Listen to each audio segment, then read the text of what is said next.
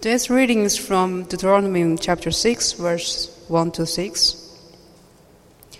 These are his commands, decrees, and laws the Lord your God directed me to teach you to observe in the land that you are crossing the Jordan to possess, so that you, your children, and their children after them may fear the Lord your God, as long as you live by keeping all his decrees and commandments that I give you, and so that you may enjoy long life.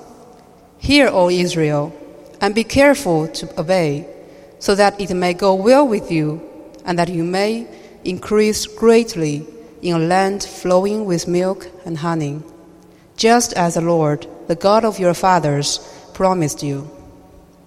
Hear, O Israel, the Lord our God, the Lord is one. Love the Lord your God with all your heart, and with all your soul, and with all your strength. These commandments that I give you today are to be upon your hearts. The next reading is from Leviticus chapter 19, verse 18 and 17 and 18. Do not hate your brother in your heart. Rebuke your neighbor frankly, so you will not share in his guilt. Do not seek revenge or bear a grudge against one of your people, but love your neighbor as yourself. I am the Lord. This is the word of God. It's not working. Oh, there we go. Okay. All right, let me start over then. 3 years ago, my wife and I were not here at this time of the year. We decided to go and chase the sun and find a place where it wasn't raining and cold and wet like it is right now. And so we went to Spain, southern part of Spain. And one of the things we wanted to do is we wanted to go to Granada, because my wife and I love to go to gardens. And there is one of the most magnificent gardens in the entire world. It's a garden with a fortress on top of a mountain, and it is called the Alhambra. And when it was originally constructed hundreds of years ago, it was constructed in order to be a representation of paradise here on earth. And so we went and we looked at the Alhambra, and it was beautiful. It was really a wonderful place to look at and to see. It wasn't exactly heaven on earth, but it was a beautiful garden. And guess what? This last week on Wednesday, we wanted a rest for a little bit. We couldn't go to Spain, and we saw on one of the channels on television that they were going to have a nature program from the Alhambra. And so we watched it, and it brought back memories. We saw once again some of the sights there in Spain from this particular garden. And it was great. The very next day, I went off to school, and my school is up near Amsterdam. And I opened my iPad. And in iPads, they have a little program they call Memories. And all of a sudden, up on the screen pops a picture of Alhambra. And it wasn't a coincidence. The program selects photographs from the iPad and creates this memory. And I looked at it, and all of those memories flooded back to me.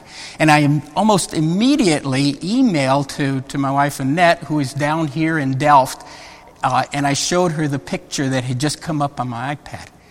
And not but 1 minute later, I get an email back from my wife saying, let's go there. And then I emailed right back, and I says, okay. Well, we didn't actually make a decision to do that. It's not the right time and place. But we saw how immediately a photograph like that, an image, brings up all of this emotion, all of these feelings. And in this case, it was wonderful feelings of a joyful vacation that we had, and with an iPhone like this, you can have all kinds of photographs. I checked this morning, and my iPhone has more than 2,000 photographs on it from several vacations and places we've gone and events that we have taken place in the past. And you know, there's that old saying that a picture is worth 1,000 words. Well, if my 2,000 photographs on my iPhone, this little tiny iPhone, were worth 1,000 for each one, that would be 2 million words. Can you imagine that? Well, I don't really believe that a picture is worth 1,000 words. I think a better case could be made of the opposite, that the Word is worth 1,000 pictures. The Word of God is worth more than 1,000 pictures. And that title, that's actually the title of a book that I read. The Word is worth 1,000 pictures, from a man named Reynolds who makes the case, or tries to make the case, that the church needs to pay more attention to hearing God's Word and less attention to seeing images and that type of thing. And it doesn't matter whether I agree with him or you agree with him. I think instead the Apostle Paul would have agreed with him, because the Apostle Paul wrote to the Roman church, and he said just as Ilias had mentioned earlier, that faith comes through hearing, and hearing the word of Christ. Think about that. Faith comes through hearing, not through seeing photographs or images. It comes through hearing. And when you think about it, when you see an image, like I saw an image from Alhambra, immediately all of those feelings and thoughts come into your mind. But if you are hearing the words, they come in one at a time, and it gives you a sense of discernment, a sense of being able to follow through and follow along. And Paul didn't only say that faith comes through hearing, and hearing the word of Christ. He also said, be transformed by the renewing of your mind. The renewing of your mind. Maybe if he was writing that today, he would have said something like, by rewiring your mind. And I heard the other week when Pastor Yost talked about us rewiring our minds. Yes, rewiring our minds. And that traveling companion of Paul, the good Dr. Luke, I think would also have agreed. Many times in his gospel, and then again in the book of Acts, he talks about hearing Christ, hearing what Jesus said, hearing God's word. Time after time after time, Luke talks about hearing and how people responded to it. But Luke didn't just make that up himself. He was getting that. He was getting that from the Old Testament, or the Hebrew Bible. And I believe that passage from Deuteronomy chapter 6, that passage that is called the Great Shema, Hear, O Israel, that passage, I think, was the underlying element of part of Luke and his thinking. And hear, O Israel, the Lord our God, the Lord is one. You shall love the Lord your God with all your heart and with all your soul and with all your might. And these words that I command you today shall be on your heart. You shall diligently teach them to your children. You shall talk of them when you sit in your house, and when you walk by the way, and when you lie down, and when you rise.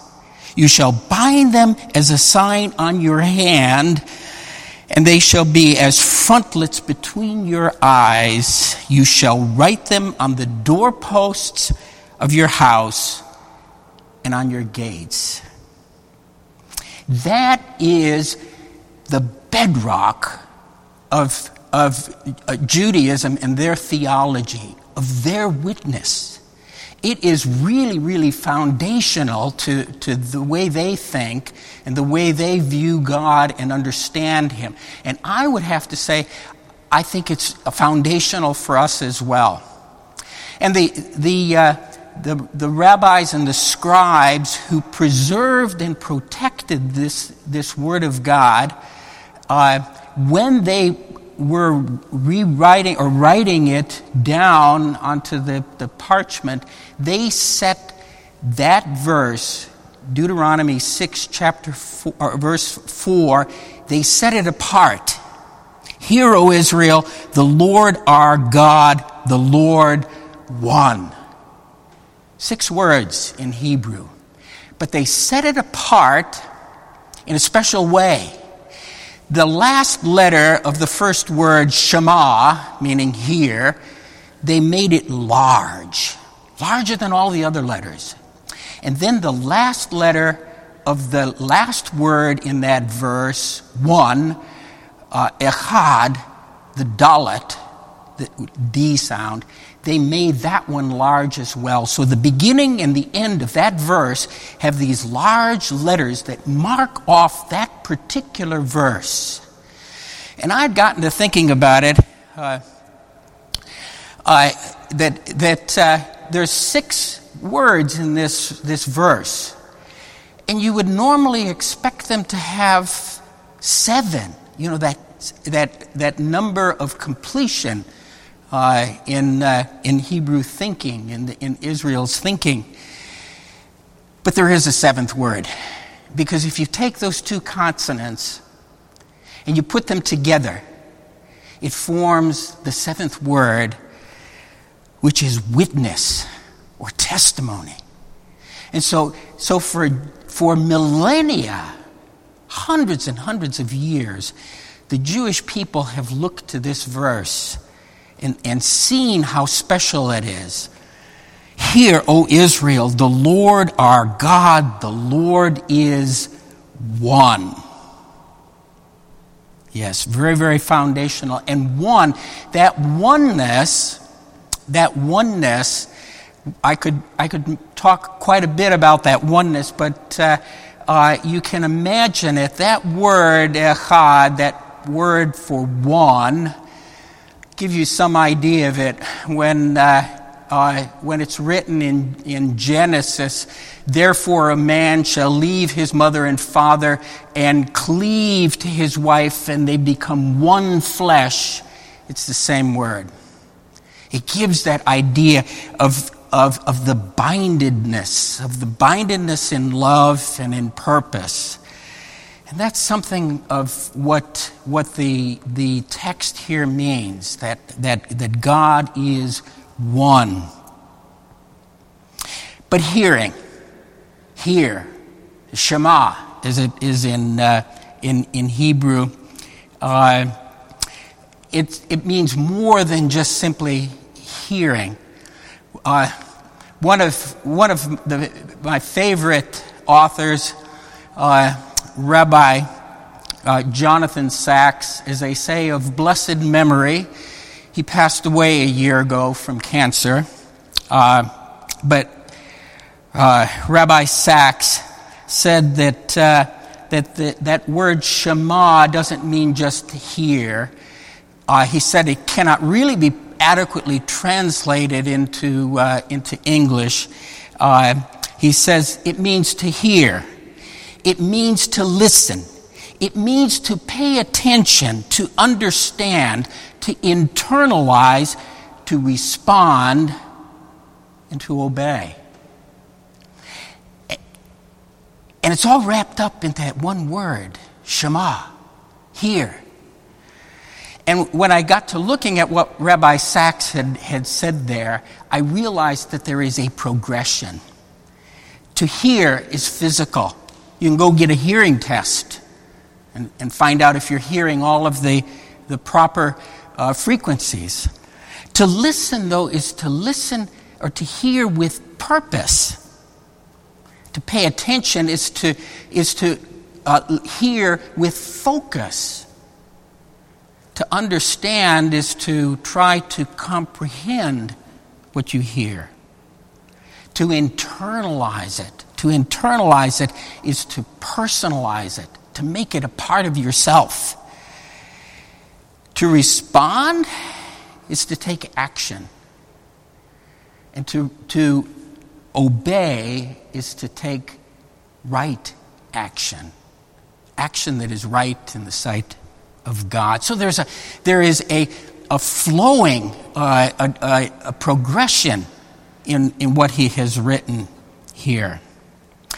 And if this passage speaks much more of the hearing of God and not so much of the oneness of God, there is still a suggestion of that oneness of God, that God is deserving of all our love. That there is a totality that is reflected in the love that he describes here, that is described. Notice in verse 5, it says, "You shall love the Lord your God with all your heart and with all your soul and with all your might." Once again, there's a concentric idea here. You love the Lord your God on the inward part. In your heart. And that speaks of the inner being, the thoughts, and the emotion. With all your soul is a little bit different, and it moves a little bit further out. 2 years ago, I spoke here from the book of Jonah, and I talked about this word. It usually is translated soul, but it actually means originally throat. It's because it's through the throat that we breathe oxygen in and we give out the carbon dioxide. It's through the throat that we drink water and take in food that gives us life. It's through the throat that we produce language and we communicate with one another. And so it took on the meaning of the whole person and the whole soul of a person. The translation for "of all strength" or "all might" is a bit difficult. It's a bit difficult because the word that is used here is normally what we would call an adverb. It means very or much. Something is very good or very bad. And there's only two times in the it's used a few hundred times in the Bible, but it's only twice that it is used as a noun, as something of being like that. And one translator or one commentary said a more literal translation would be something like "very muchness." So you shall love the Lord your God with your very muchness. Well, that's not a very good translation. It would have some difficulty. But I think I know what that very muchness is talking about. And any of you who have lived in a place for a while, for maybe some years, and then had to move somewhere else, you know very well what very muchness is. When you look around, I've got to pack all of this very muchness up into boxes.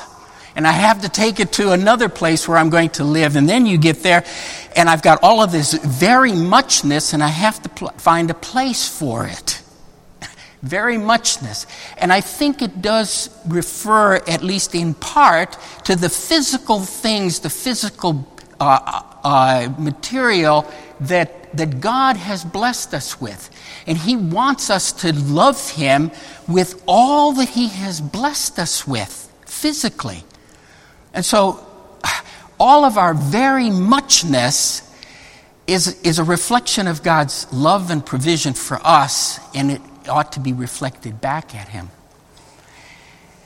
But very muchness, this might, is more than just simply my house, my car, my physical possessions. I think it also speaks of our time, of our talent, of our abilities, maybe even just our presence at times. You know, somebody that is suffering, that is going through a hard time, sometimes that is what we have to offer. And God has given it to us. That's part of our very muchness, our ability to be able to spend time and to be in the presence of somebody that is going through hard times, and to be a channel for God's love. So with all our heart, our inner being, our thoughts and our emotions, all our soul, and all our might, our very muchness, all that God has given to us is a reflection of God's love for us and our love for God. And then verse 6, "And these words that I command you today shall be on your heart." They shall be on your heart. And you think, okay, how do I do that? How are these words supposed to be on my heart? And the text gives us an idea of how to do that from verse 7 and on. It says in verse 7, "You shall diligently teach them," the words, "to your children, and you shall talk of them when you sit in your house, and when you walk by the way, and when you lie down, and when you rise." Yes, teach diligently. Once again, this is a little bit of a difficulty. I think the meaning is not too hard to understand from the context, but this verb is used, this action word is used only once in the entire Hebrew Bible. And there's two thoughts on how it came to be, the origin of the word. One of them is repetition from the word for two. When you're teaching your children, you say something to them and they say it back to you.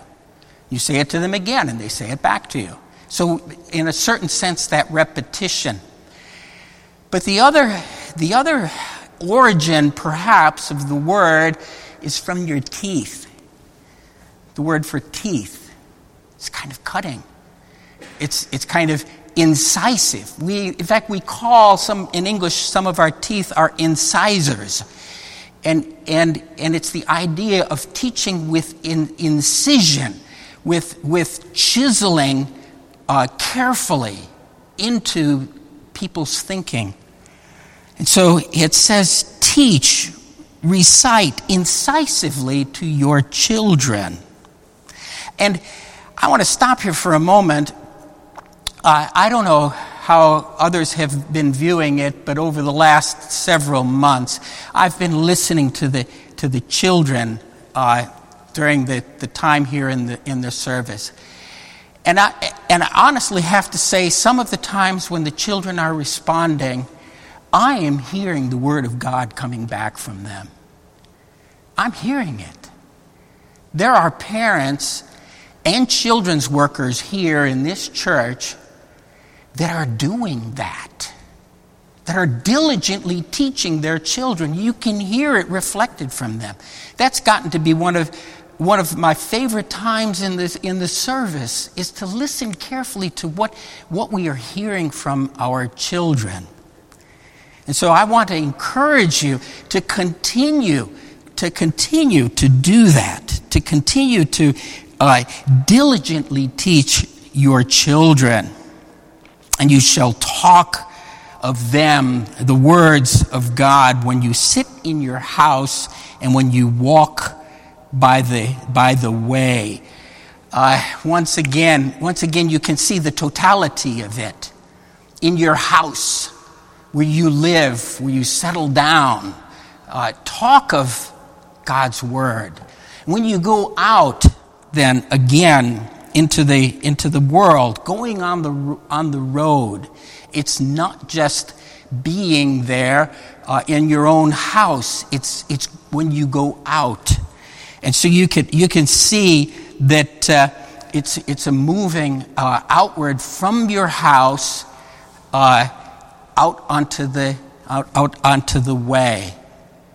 So just as we saw, there's a development in the whole idea of listening, and there's a whole outward movement in the sense of the love, with the teaching and the repetition and the teaching and the speaking of God's word. That also goes from the home and out onto the streets.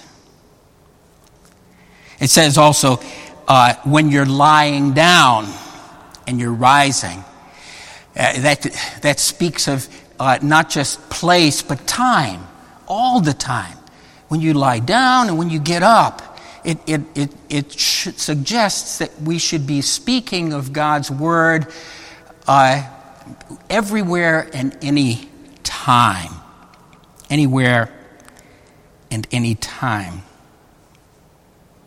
And in verse 8, it says, bind them as a sign on your hand. Kind of odd, isn't it? Your hand. And then it also says, verse 8, and they shall be as frontlets between your eyes. Probably you have seen photographs or pictures of Orthodox Jewish people.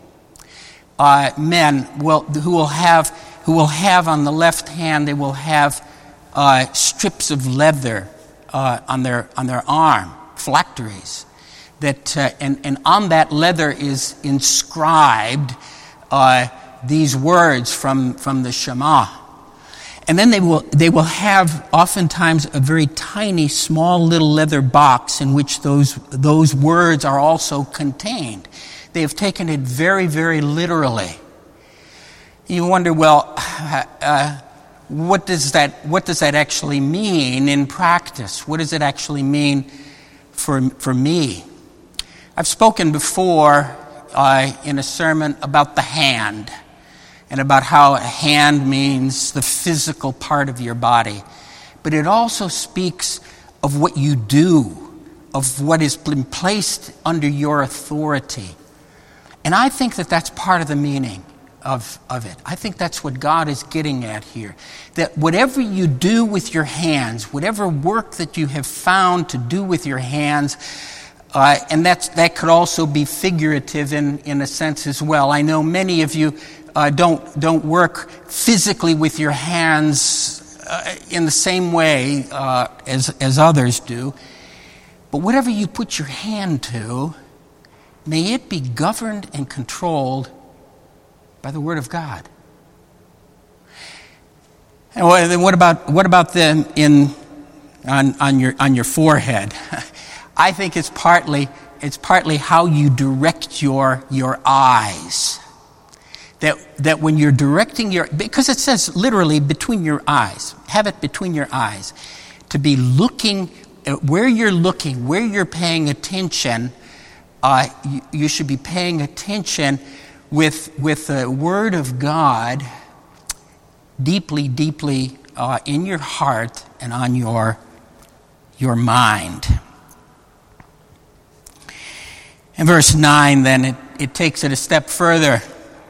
You shall write them on the doorposts of your house and on your gates. Yeah, on the doorpost. In a Jewish house, you will see kind of a little thing on the doorpost. It's called a mezuzah, and in that, right there in the doorway, will be the words from here, Deuteronomy 6, verse 4 and on. And they put it inside, and they put it on the doorpost. And oftentimes when they go through the doorpost, they will touch it and sometimes then kiss the hand that they touched it with. And I think that the reason behind that is the idea that whoever lives in this house lives by the word of God. And as I come into the house, I live by the word of God. And as I leave the house, I live by the word of God as well. It's a testimony. Just like that verse says, it is a testimony to who God is and how I follow. And it says also on the gates, on your gates. And not meaning gates like perhaps in your garden gates. These are the gates of the towns and the cities. And so it's not just your house, but it's your community. I mean, would it not be wonderful to have the words of God inscribed on the gates to Delft here? You know, it would be wonderful to do that, to be a reminder that it's God who is king here or in Delft. God is king over all the world, as a matter of fact. And here I want to come back to two things. One, I want to come back to Luke, the good Dr. Luke, because in his gospel and then further in Acts, his idea is to show how the word of God was multiplying, how it came to be, how it was multiplying and filling the earth. And I think that's reflected here as people go out from the gates of their city, bringing God's word into the world. One of the most famous rabbis of old, commentator, he's often called Rashi. His name was Rabbi Shlomo Yitzhaki, and he's one of the most famous rabbis, and he was very interesting and incisive thinker of God's word. And he made note of the fact that there's only one other place in the entire Bible that is very, very closely associated with this Shema, the Hear, O Israel, and that's from Zechariah chapter 14, verse 9, and I'm going to read that. It says, "The Lord will be king over all the earth. In that day, the Lord will be one, and his name one." Chapter 14 of Zechariah is a difficult chapter. It's complicated. I can't go into it in detail. It would take two or three sermons, I think, to go through all of that. But what that chapter is really talking about, it's a warning to be obedient to God, but even more so, it's encouragement of hope that God is king over all the earth, and he's coming again. And unlike the good Rabbi Rashi, we know the name. We know that name. That name is Jesus. He is coming back.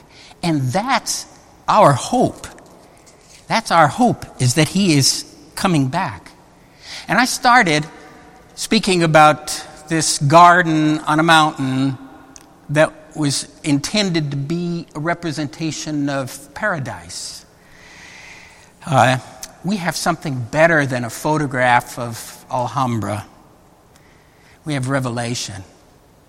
And I want to just read a bit from chapter 21 and 22. Just listen. Just let that word come in. And it says from verse 10 in chapter 21, "And he carried me away in the Spirit to a great high mountain and showed me the holy city Jerusalem coming down out of heaven from God, having the glory of God, its radiance like a most rare jewel, like jasper, clear as crystal. It had a great high wall with 12 gates, and at the gates 12 angels, and on the gates, the names of the 12 tribes of the sons of Israel were inscribed. On the east 3 gates, on the north 3 gates, on the south 3 gates, and on the west 3 gates. And the wall of the city had 12 foundations, and on them were the 12 names of the 12 apostles of the Lamb. And then Revelation 22, verses 3 and 4. No longer will there be anything accursed, but the throne of God and of the Lamb will be in it, and his servants will worship him. They will see his face, and his name will be on their foreheads. What a great hope! What a great hope we have. We may see all kinds of difficulties today in the world, but we have that hope that Jesus is coming back, and someday he's going to make all of this right. I feel like I want to say, come, let's go. Just like my wife said about going back to Alhambra. Come, let's go. Let us go to the mountain of God. I so look forward to that. I hope you so look forward to that. And if somebody is listening here or on the YouTube that has not entered into God's kingdom, may this be the day that you have heard. You have listened. You've paid attention and understood who God is, understood who Jesus is, and taken it in, internalized it. And may you respond in obedience to the call of God to have faith in Jesus. It's Jesus who has died on the cross for our sins, rose again from the dead, and is right now seated at the right hand of God the Father. So come, hear, believe. Amen. The Lord bless you and keep you. The Lord make his face shine on you and be gracious to you. The Lord lift his countenance to you and give you peace. Shalom. And the Lord said, so shall they place my name on the people of Israel. And he says, I myself will bless them. Amen.